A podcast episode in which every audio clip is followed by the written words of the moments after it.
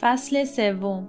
ماده حیات ذهن. تلفیق عقاید. اکنون هنگام آن است که این رشته ها را به هم بپیوندیم. و این نیمه حقایق را به هم آشتی دهیم. لایبنیتس با شعف تمام برای ترکیب این نیمه حقایق هماهنگی مقدر را پیش کشید. ماده و روان با هم موازی ولی از هم مستقلند. آنها پهلو به پهلو راه می‌روند ولی هرگز به هم بر نمی‌خورند و در یکدیگر نفوذی ندارند. به هر حال این هماهنگی ظاهری میان این دو دلیل دیگری است بر مشیت الهی. تنها مزیتی که این نظریه دارد این است که از نظریه های دیگر ابلهانه تر نیست. برای انتخاب میان آن و نظریه جوهر وسط که امروز در فلسفه مورد توجه است تفاوت چندانی وجود ندارد. حد وسطی ها که برتان راسل کم اعتقادترین آنهاست می‌گویند فیزیک نوین ماده را عبارت از دستگاهی از پیوندها و رویدادها می‌داند. همچنان که روانشناسی نوین روان را دستگاهی از پیوندها و رویدادها می‌خواند. درک و شناخت عبارت است از گذری ناپایدار میان این دو دستگاه متقارب. البته تقارب و خیشی این دو دستگاه که تضادشان ازلی است باز باید کار خدا باشد. از میان این دریای جوهر وسط و از راه این پرده باریک پیوندها و رویدادها ماده و ذهن ظاهر میگردند. اجسام و ارواح به چنین تار باریکی بستند. اما به عقیده ما این رویدادها که پایه معرفت ما به جهان خارجند حقایق محسوس و ملموسی هستند که شاید بتوان نام ماده بر آنها نهاد و متاسفانه از امیال و احساسات ما مستقلند. چون ماده دیگر ناجنبان نیست بلکه زنده و متحرک است. مسئله به صورت مقالطه در آمده که اشتباه در مقدمات آن است. درست است که تکامل ماده ناجنبان مادیون به روان دشواری هایی در بر دارد اما آنکه از داستان فیزیک نو خبر است مطمئن نیست که ماده ماده جنبنده علم امروز از قبیل روان و شیء زنده و مرموزی نباشد. تکامل روان و نفس از چنین ماده شگفت نیست. مسئله به این صورت مطرح نیست که روح از ماده تکامل یافته است بلکه به صورت دیگری مطرح است. آیا این ماده روانی می تواند از پایین ترین درجات تا عالی ترین مراحل سیر کند؟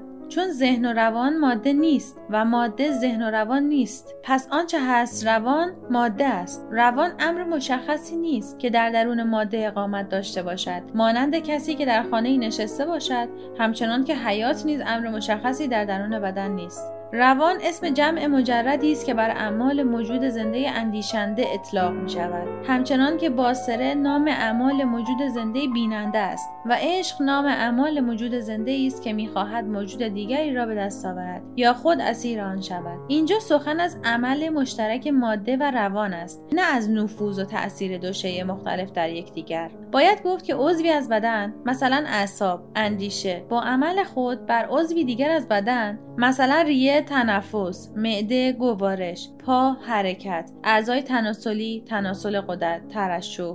تاثیر می کند آن قسمت از موجود زنده که به مرحله کمال رسیده است از راه عمل کلی دستگاه اعصاب قسمت های دیگر را به هم پیوند می دهد و رهبری می کند از لحاظ طبیعت عالی ترین درجه روح یا پسترین صور حیات و پویایی ابتدایی ماده به هم مربوط است و در سلسله تکامل به هم پیوسته است. حتی شعور که از شرح و بیان آن ناتوانیم یعنی نمی‌توانیم طرحی مادی و مکانیکی از آن ترسیم کنیم به نحوی نامفهوم در حدود این سلسله تکاملی است. زیرا ما شعور را از ماده ناجنبان مادیون مشتق نمی‌دانیم بلکه زاییده آن نیروی فیاضی می‌دانیم که حیات ماده است. اگر تفکر را از اعمال بدن می‌دانیم با توجه به این نکته است که خود بدن را امری مادی نمی‌دانیم بلکه آن را عین حیات می‌خوانیم. در ساده ترین سلول ها نیز اگر بخواهیم به زبان استعماری سخن بگوییم حیات مغز است و شکل مادی پوسته حیات جلوه از این شکل مادی نیست بلکه شکل مادی خود حاصل حیات است. وزن و صلابت ماده بیان و نتیجه است برای انرژی باطنی ماده و هر عضله و عصبی در بدن میلی است که به قالب آلتی مادی درآمده است. نباید گفت که حیات و روح از حس آغاز شده به اندیشه منتهی شده بلکه میل یا انرژی به قالب درآمده ماهیت حقیقی هر عضوی است. به استثنای عوامل خارجی حاکم مقاصد و منافع و حرکت ما. همان میل است که از این راه حس و تجربه را به وجود می آورد پس حس و تجربه برخلاف گفته برادلی امری مطلق نیست. اگر مطلقی باشد همان انرژی است که از پویایی خودسرانه اتم برمیخیزد و جز فعالیت اذهان بالغ که همه مقاصد این اجزا را در یک چیز متحد می‌سازد میگردد و همه چیز در پرتو یک کل و به خاطر آن دیده می شود انرژی جوهر حیاتی به اعضا و اعصاب و مغزها بخشیده و هر یکی را به کاری گماشته است. اندیشه در وجود فعلی مؤخر از مغز است ولی از لحاظ قایی مقدم بر آن است. زیرا حیات مغز را به خاطر تفکر آفریده است. همکنون نیز مغز در نتیجه تجربه و کوشش و اشتباه اندیشه سیال نمو پیدا می کند حیات مقدم بر هر چیز و باطن هر شی است و ماده که از لحاظ زمان و مکان از آن جدا نشدنی است از نظر ماهیت و منطق و معنی در درجه دوم است. ماده شکل و هیئت مرئی حیات است. این عقیده ما همان اصالت حیات است. ولی اصالت حیاتی که مبنی بر توحید است. یعنی مانند برکسون به جدایی ماده از حیات قائل نیست بلکه حیات را اصل و اساس هر شی می‌داند و ماده را فقط لباس و جلوه آن می‌خواند. ما مبهمگویی نمی کنیم وحدت عام ذهن و ماده دیگر ابهامی ندارد و فهم آن دشوارتر از فهم وحدت ذهن فعال و بدن آرام ناپذیر نیست. اصالت حیات چه ابهامی تواند داشت؟ در حالی که حیات از خود ما به ما نزدیکتر است و اگر در جهان چیز دیگری می‌شناسیم از راه